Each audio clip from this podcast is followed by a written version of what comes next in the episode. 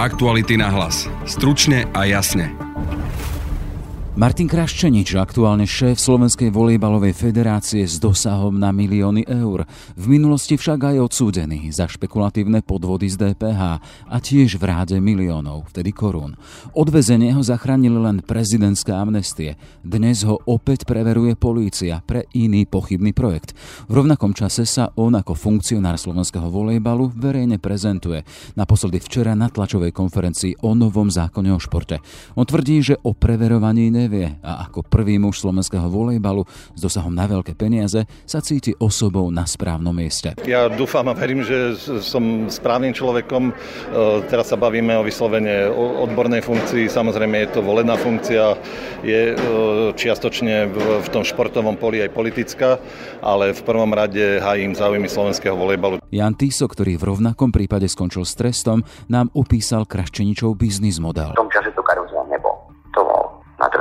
Aktuality najnovšie pracujú na ďalšom prípade, ktorý sa spája s prvým mužom slovenského volejbalu, Martin Turček z oddelenia investigatívy. My sa môžeme len diviť, akým spôsobom sa tam predráženie za rádovo až 60 násobky trhových cien predávali tovary a akým spôsobom postupovali všetci zúčastnení. A pozrieme sa aj na hľadanie spravodlivosti za strelbu na hraniciach, kde za totality zahynuli stovky ľudí utekajúcich do slobodného sveta. Peter Mikle z Ústavu pamäti národa. Vyzerá to tak, do súčasnosti, že je to cez 250 ľudí len z civilného sektoru. Je štvrtok 28. november. Moje meno je Jaroslav Barborák. Martin Kraščenič, prvý muž slovenského volejbalu, v jeho minulosti sú však aj kostlivci, na ktoré poukázali práve aktuality SK a konkrétne kolegovia Laura Kelová, Martin Turček. A práve Martin Turček je teraz so mnou v štúdiu. Pekný deň, prejem, vitaj. Ahoj, Jaro. Martin, čím si zaslúžil v úvodzovkách Martin Kraščenič pozornosť vás, investigatívcov? Hovorili ste o ňom ako o DPH z Nitry. Pre nás je dôležitý tým, že je funkcionárom, je šéfom Slovenskej volejbalovej federácie a zároveň bol v minulosti odsúdený za podvod na DPH. Konkrétne on bol priamo organizátorom toho podvodu, čiže bol najdôležitejší v celom podvodnom reťazci. K tomu je viacero rozsudkov, z ktorých Prvý ho odsúdil na 6 rokov na tvrdo, neskôr mu bol trest zmiernený až dokonca úplne zahladený amnestiou. Z tej kauzy s tými špekulatívnymi vratkami vyšiel ako jediný, ako si ty povedal, v dôsledku toho procesu amnesty ako bez trestu. Ale vy ste sa dostali, vám sa podarilo skontaktovať jedného z jeho spolupáchateľov v tej kauze. Ide o istého Jana Tisa. Ešte predtým, ako si pustíme tú časť rozhovoru s ním, povedzme si, o koho v tomto prípade ide. Jan Tiso bol v inej časti toho DPH-čkového reťazca, ktorý si fiktívne pre predával nejaký tovar, aby získali vratky DPH. Organizátorom alebo zosnovateľom celých tých podvodov bol Martin Kraščenič a v nejakej inej firme, s ktorou e, Kraščenič díloval alebo obchodoval, bol aj Jan Tiso a ten nám o týchto podvodoch porozprával. Poďme vypočuť teda, ako ste ho vyťažili jeho nápad, on mal dobré kontakty a tým mhm. pádom to z toho zišlo niečo a po 6-8 rokoch nás v úvodovkách cez sito, ktoré prebiehlo v Nitre, policajti zuzovali oka sít a my sme sa tam ocitli. A teda vravíte, že on mal dobré kontakty, si myslíte možno niekde na daňovom úrade v Nitre? Ale... No jasné, ale nie úplne hore, ako tí nižší úradníci. Aha, jasné. Ktorí chodili na kontroly. My keď sme sa pozerali na ten rozsudok... Doba, no Mm. Rozsudok aj nás zaujímalo, že podstate celé to opisuje pána Kraščeniča ako nejakého iniciátora a v podstate hlavu všetkých tých transakcií a ten súd tam píše o nejakých transakciách alebo teda o vratkách za nejakých 7-8 miliónov korún, čiže uh-huh. aj, aj podľa toho nejako putovali potom ďalej tie peniaze, hej, že podľa toho, kto to inicioval, tak, tak išli a sa to nejak akože delilo v podstate smerom k nemu, predpokladám. Delilo sa to na viacero strán. Každý si bral podľa zásluh. No a kto mal najväčšie zásluhy? Najväčšie zásluhy, no to principiálne on zastupoval stranu aj z toho úradníckého sektoru, takže bral e, väčšiu časť. Čiže on vlastne odmeňoval potom tých, ktorí napríklad mohli pomáhať e, z toho, dajme tomu, administratívneho hľadiska. Áno. Tak to tvrdilo. Uh-huh. Pravda je čisto v rozsudku. Presne takto prebiehalo. Tam mm-hmm. nie je vymysel z niečoho. Vy viete evidentne viac jak rozsudok, lebo tak rozsudok už nespomínal, že ako sa to malo deliť alebo tak, tak... Vždy v určitom čase sa vždy niečo nachometne, že stretnete kvázi tých správnych ľudí, ktorí vám vedia dopomôcť peniazom zo štátnej kasy. Prebieha to SK, prebiehalo to včera, prebiehalo to pred 20 rokmi, aj 30. Takže vždy sa nájde človek na danom úrade, ktorý, ktorý jednoznačne vie pritíhnuť a a jednoducho a funguje to. Mm-hmm. Funguje to pri e, obrovských, pri štátnej moci a funguje to takisto aj pri tých malých. No. Tých malých pochytajú a tých veľkých nie. No. A to bol akože, alebo je, alebo bol taký, že biznis model pána Kraščeniča, že teda skúšať povybavovať... Viete čo, berme to tak všeobecnosti. Áno, existuje biznis model, kedy priamo sa robia veci a obchodujú sa a tým pádom to sú typické do 2008, 9, 10, 11 máme charuzely, ale v tom čase to karuzel nebol. To bol na trzovku. Toľko teda e, Jan Tisok, s ktorým ste sa rozprávali s kolegyňou Laurou Keleovou. E, ešte predtým, ako si rozoberieme to na drzovku, ten biznis model, chcem sa len spýtať, že akú hodnotu mal pre vás tento práve Jan Tiso s týmto, čo vám povedal? Predsa chcem pripomenúť, že ide o človeka, ktorý bol nielen obvinený, ale aj obžalovaný. V čomu veriť a v čomu neveriť? Nie je tam vždy na mieste trošku pochybnosti?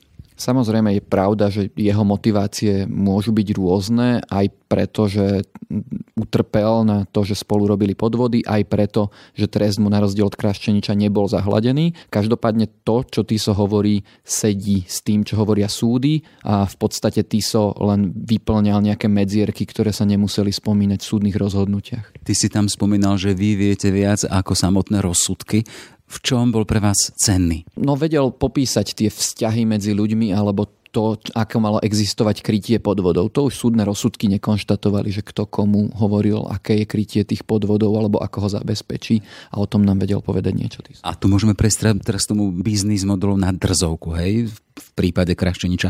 Ako to vyzeralo? Jan Tis hovoril, že nešlo o karusely. Karuselové podvody e, sa robia tak, že sa vykoná viacero transakcií s nejakým tovarom a na konci reťazca firma nezaplatí daň a v podstate by sa niekto mohol tváriť, že to je aj legálne, lebo však spoločnosť, ktorá si vratku vypýtala, tak akože ju mala dostať a že niekto nezaplatil daň, no čo ja s tým mám, tak niekedy hovoril aj Marian Kočner. A v tomto prípade išlo proste o úplne fiktívny obchod, žiaden karusel, proste jedna transakcia, e, predaj prieduchových filtrov, 150 tisíc prieduchových filtrov za 2,1 milióna eur. Tento predaj sa nikdy neuskutočnil, e, cena nikdy nebola zaplatená, ale napriek tomu si jedna z firiem vypýtala vrátku. Toto, ak by daniari mali akúkoľvek vôľu skontrolovať, neexistuje aby neodhalili, že takýto podvod sa udial. Ale skončilo to až tým, teda, že prišli Gašparoviče amnestie a Krašenič v tomto prípade bol zo záhľadenou vinou. Áno, a toto je naozaj kuriózny prípad, pretože najprv dostal Kraštin 6 rokov na tvrdo, čiže bol by 6 rokov vo väzení za tento prípad.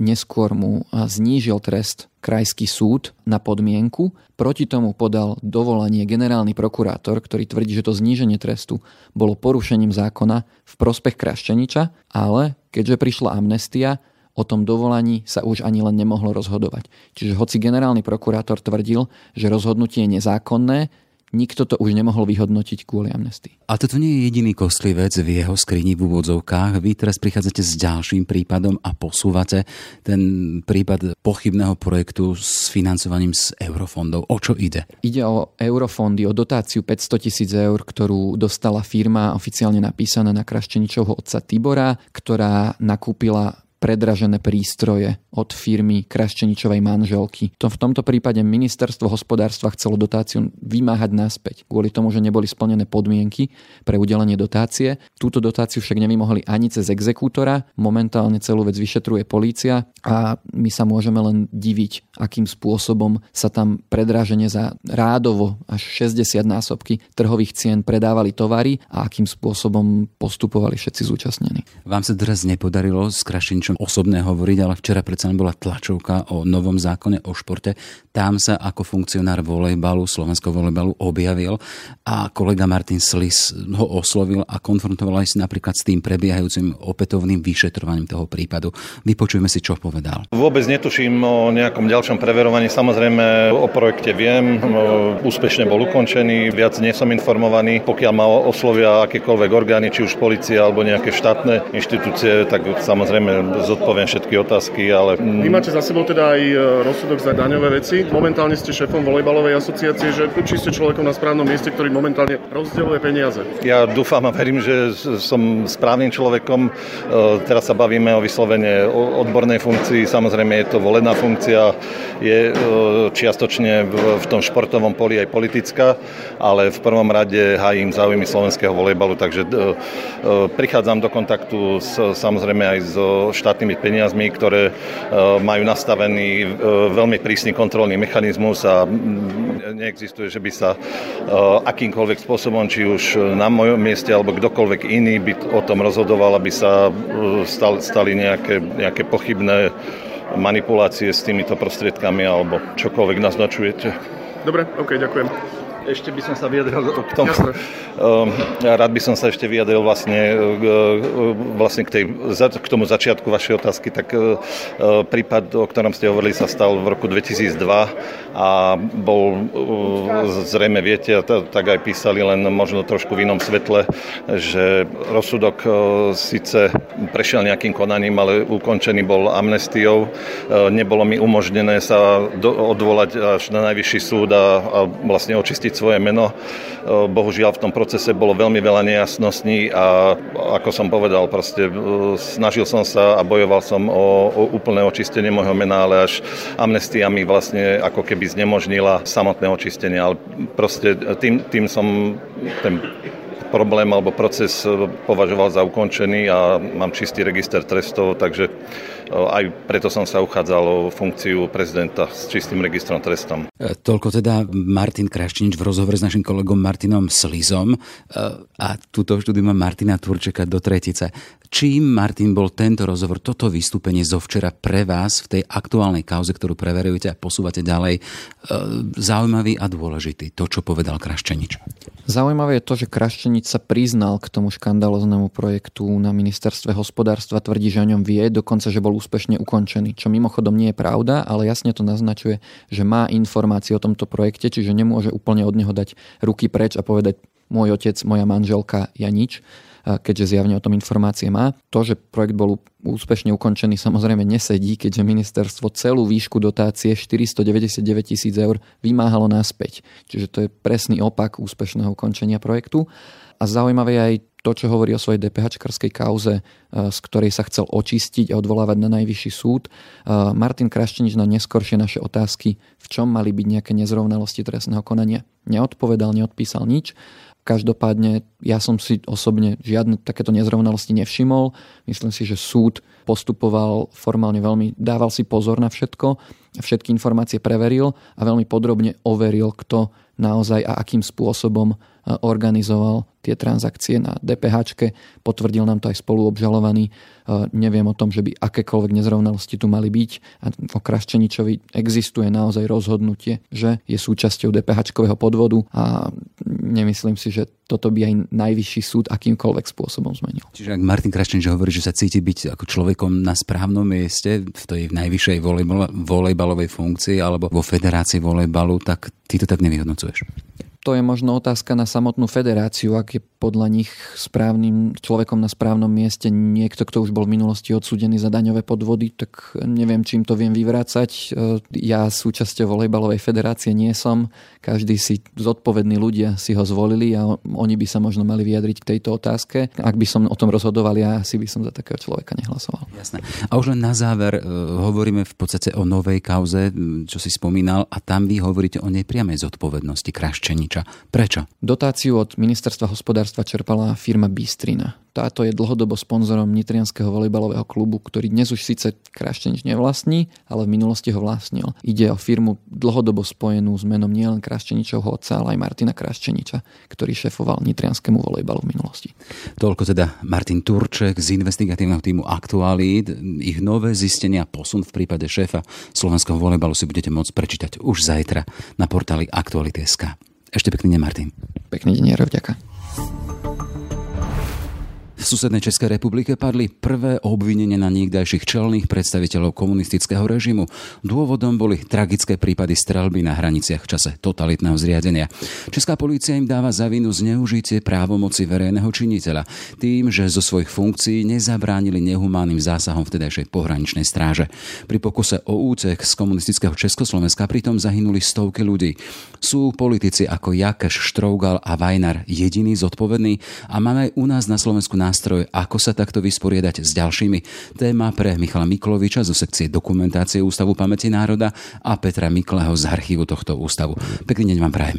Dobrý deň. Dobrý deň, prajem. V osobách eh, Miloša Jakeša, Lubomira Štrougala a Vratislava Vajnara Česká policia aktuálne obvinila vtedajšie špičky komunistickej strany, čiže ústredného tajomníka KSČ, predsedu vlády a potom ministra vnútra.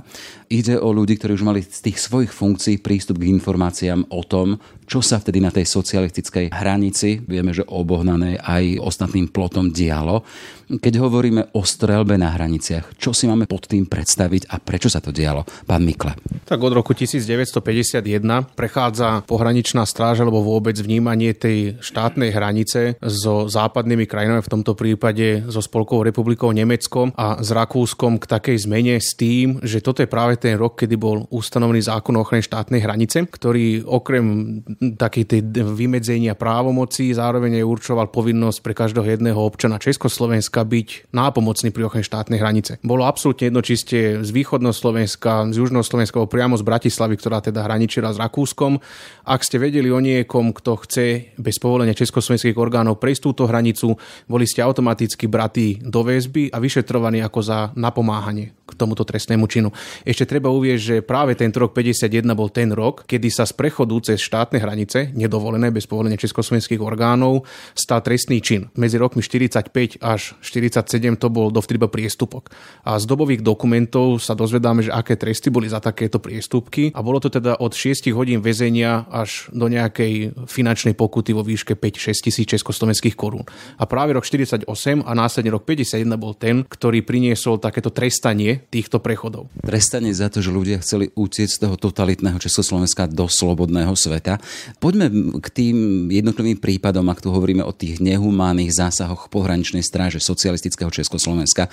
Vtedy to oni mali z rozkazu, tí policajti, a strieľali. Áno, áno. Ako... Policajti, vojaci. Ten rok 51 priniesol vznik pohraničnej stráže.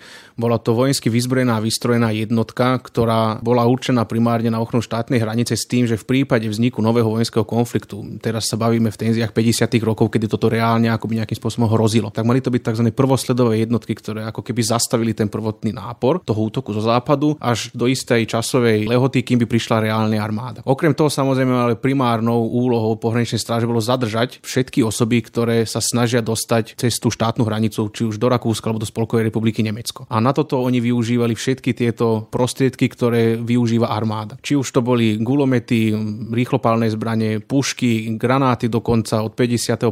boli vyzbrojené tieto jednotky aj rôznymi protitankovými zbraniami, ako ja neviem, samohybné dela, húfnice alebo tzv. tarasnice. To znamená, že boli pripravení nie len na civilov, ale aj na nejaké ozbrojené vôdzokách zložky, ale to teraz myslím s humorom asi. Áno, áno, boli na to pripravení, ale keď si človek prezrie spôsob, akým vybudovali tieto technické prekážky a opatrenia, zistí, že všetky tieto technické prekážky slúžili na zadržanie postupu ľudí z vnútrozemia von a nie práve naopak. To znamená, že či už tie ploty, strážne veže, rôzne signálne prvky neslúžili na to, aby ste od odchytili alebo odfiltrovali ľudí, ktorí sa snažia z toho západného Nemecka alebo z Rakúska dôjsť do Československa, ale práve naopak tieto prostriedky boli pripravené na to, aby ste vlastných svojich občanov zastavili a vedeli o ich pohybe práve v tomto priestore. Keď sa pýtame na to, že koľko ľudí bolo zastrelených alebo spôsobené boli také zranenia, ktoré boli v podstate potom s trvalými následkami, čo hovoria vaše archívy? Tak za slovenský úsek, teda v tomto prípade za úsek za hranicou s Rakúskom, za priestor, ktorý mala na starosti 11. brigáda pohraničnej stráže od roku 1951 do roku 89, máme riadne zaevidovaných a zadokumentovaných cez 40 takýchto obetí, s tým, že na nejakom tom presnom čísle samozrejme, že stále pracujeme, či už z toho dôvodu, že niektoré obete sa utopili v rieke Morava, ale ich telo bolo vyplavené niekde v Dunaji pri Šamoríne a takto. Takže tie prípady sa veľmi ťažko spájajú s tým, že či je to osoba, ktorá zahynula pri prechode cez štátnu hranicu práve do Rakúska alebo nie. Zároveň tam je aj vždy taká záhada pri pochovávaní alebo stotožňovaní tých tiel, keďže boli vyhlášky, kde sa priamo určovalo, že osoby, ktoré zomrú na štátnej hranici a neboli stotožniteľné, tak sa pochovávali do neoznačených hrobov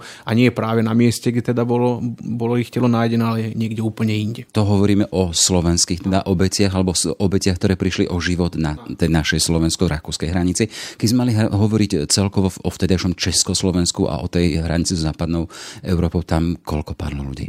Tak konkrétnejšie čísla sú samozrejme za tú západnú Európu, ako som spomínal, teda tzv. ten úsek železnej opony, tak tam aj s českými kolegami sa stále pracuje na tomto presnom čísle. Dodnes sa teda vedú rôzne výskumy, a aké alebo ako zaradiť tieto obete, či už aj niekto, kto bol postavený na československej strane, ale podľa svojim zraneniam v tej danej krajine, aj tohto zaradiť do tejto kategórie. Samozrejme, že sa prikláňame k tomu, ale vyzerá to tak do súčasnosti, že je to cez 250 ľudí len z civilného sektoru. Toľko teda Peter Mikle z Archívu Ústavu pamäti národa. Pán Mik- Miklovič, aktuálne máme teda tú správu, že v Česku Česká policia obvinila vtedajších top predstaviteľov komunistickej strany, či generálneho tajomníka, či vtedajšieho predsedu vlády alebo ministra vnútra za to, že nezasiahli voči tej strelbe na hraniciach. Chcem sa spýtať, ak sme tu aj hovorili, teda, že to bolo vyhlásené za trestný čin, opustenie alebo pokus o opustenie krajiny, bolo mysliteľné v tom, čo sa vtedy žilo, aby jeden šéf alebo generálny tajomník komunistickej strany alebo minister vnútra, či šéf vlády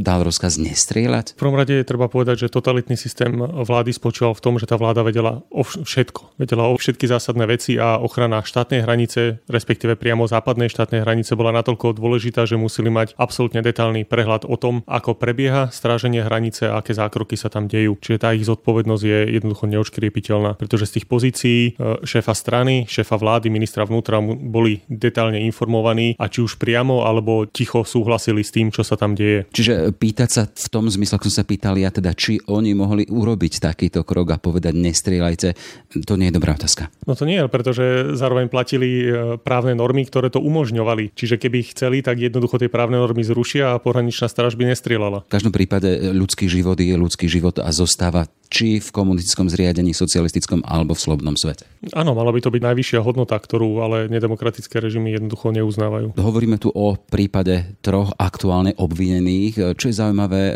obvinuje ich špeciálny úrad Českej policie, ktorý sa zaoberá práve dokumentáciou a vyšetrovaním zločinov komunizmu to je na pôde policie. Na Slovensku nič také nemáme však. Nie, na Slovensku nemáme adekvátnu zložku policajnú, ktorá by sa venovala dokumentácii a vyšetrovaniu zločinov komunizmu. Aj to môže byť dôvod toho, že u nás k podobným obvineniam zatiaľ neprišlo? To si nemyslím. Ak by bola vôľa, tak aj v existujúcich štruktúrach, či už policajných alebo na prokuratúre by mohlo prísť k vyšetrovaniu zločinov komunizmu. Avšak naše podnety Ústavu pamäti národa, respektíve aj iných osôb, nevyhodnocuje prokuratúra v tom zmysle, že prišlo k spáchaniu trestných činov. Ich argument je že vtedy sa to dialo podľa vtedy platných právnych predpisov, čiže neprišlo k zločinom. Respektíve, ak by aj prišlo, tak vďaka premlčacím lehotám, ktoré sú v trestnom práve na Slovensku, by už nebolo možné tieto skutky stíhať, pretože napríklad za vraždu je premlčacia lehota 20 rokov a odpadu komunizmu teda už uplynulo 30 rokov, takže ani toto by nebolo možné. A jediný spôsob, ktorý zostáva je, ak by tieto trestné činy alebo tieto umrtia na hranici boli klasifikované ako zločiny proti ľudskosti. Ale tento právny názor si generálna prokuratúra neosvojila. Vy ako zastupca Ústavu pamäti národa alebo Ústav pamäti národa vyvíja aktivity na to, aby sa to zmenilo? No my sme v roku 2008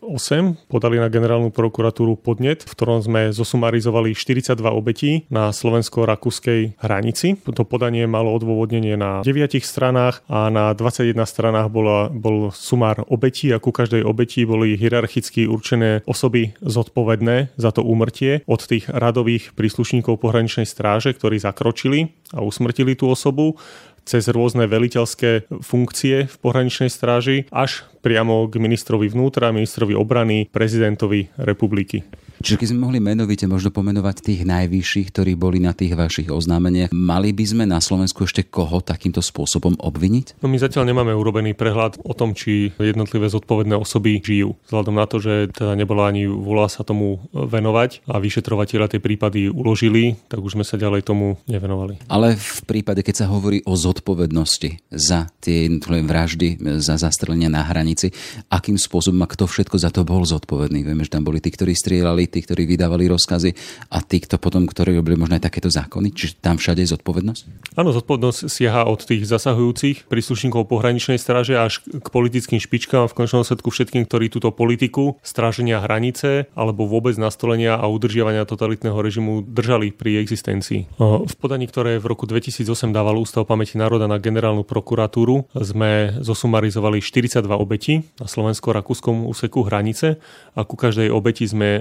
dali v hierarchickej štruktúre zodpovedné osoby. Práve od tých radových príslušníkov pohraničnej stráže až po politické vedenie Československa. Tento dokument je dostupný aj na našej webovej stránke. Ale tá prekážka na to, aby bola vynesená spravodlivosť, tam je to, že u nás ten slovenský právny systém neprekročí cez prach premlčateľnosti, hej? Áno, premlčacie doby sú tým základom, ktorý znemožňuje potrestanie vražd a ako som spomínal, neosvojila si generálna prokuratúra názor, že ide o zločiny proti ľudskosti, ktoré sú vzhľadom na medzinárodné dohody nepremlčateľné a stíhateľné kedykoľvek. Toľko teda Michal Miklovič. Ešte sa vrátim k vám, pán Mikle. E, spomínali sme, hej, tá zodpovednosť za tých, ktorí vydávali, pripravovali zákony, vydávali rozkazy, ale potom tam boli aj tí, ktorí na hranici strieľali a sú prípady, keď vieme, že aj oni zomreli s čigulkou alebo na tej hranici zomreli. E, máte toto podchytené?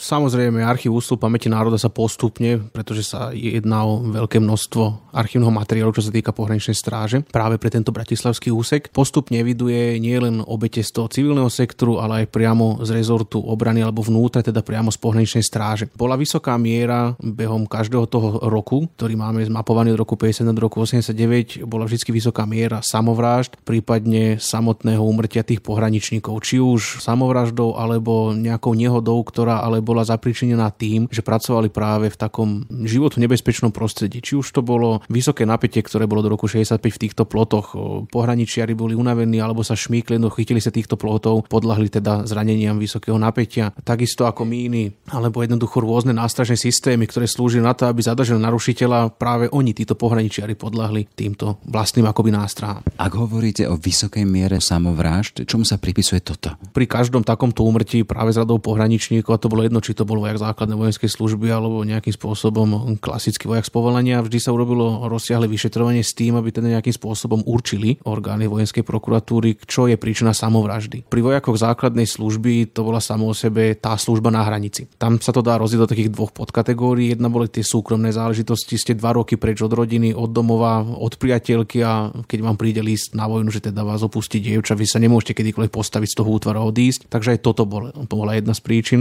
tej samovraždy druhá, ale tá závažnejšia príčina, o ktorú sa zaujímala samozrejme tá vojenská prokuratúra, bolo práve to, že či nie ten tlak na tej hranici a tlak, aký sa vyvíja na jednotlivého pohraničníka, práve nie toto je príčina toho usmrtenia. Zatiaľ, čo máme zmapované asi jedno 10 ročie, od roku 51, to vychádza tak 50 na 50. To znamená, že či už ten civilný vplyv alebo ten civilný váš život spôsobil to nutkanie tej samovraždy, alebo potom nátlak zo strany pohraničnej stráže. Bol na vás vyvíjený naozaj vysoký nátlak na to, aby ste zadržali každého jedného človeka. Denne ste pre, prešli politickým školením mústva tzv. PMŠ, kde vám vysvetľovali, že vy robíte záslužnú prácu a kdokoľvek, kto sa priblíži k tým ostnatým rôtom alebo k tým technickým prekážkam, je automaticky nebezpečný kriminálnik, prípadne ešte v 50. rokoch častokrát sa kladol dôraz na to, že to sú všetko diverzanti, záškodníci, špióni a ľudia, ktorí chcú uškodiť celistvosti republike. Vy keď ich nezadržíte, nezastelíte alebo nejakým spôsobom nezabránite ich prechodu, urobíte obrovskú akoby škodu tej republika, sklamete ten národ. Takže aj toto sú tie príčiny. Hej, e, tak ak sme ešte pri tých pohraničiaroch, čiže aj u nich možno hovoriť o obetiach toho zriadenia? Áno, áno, áno.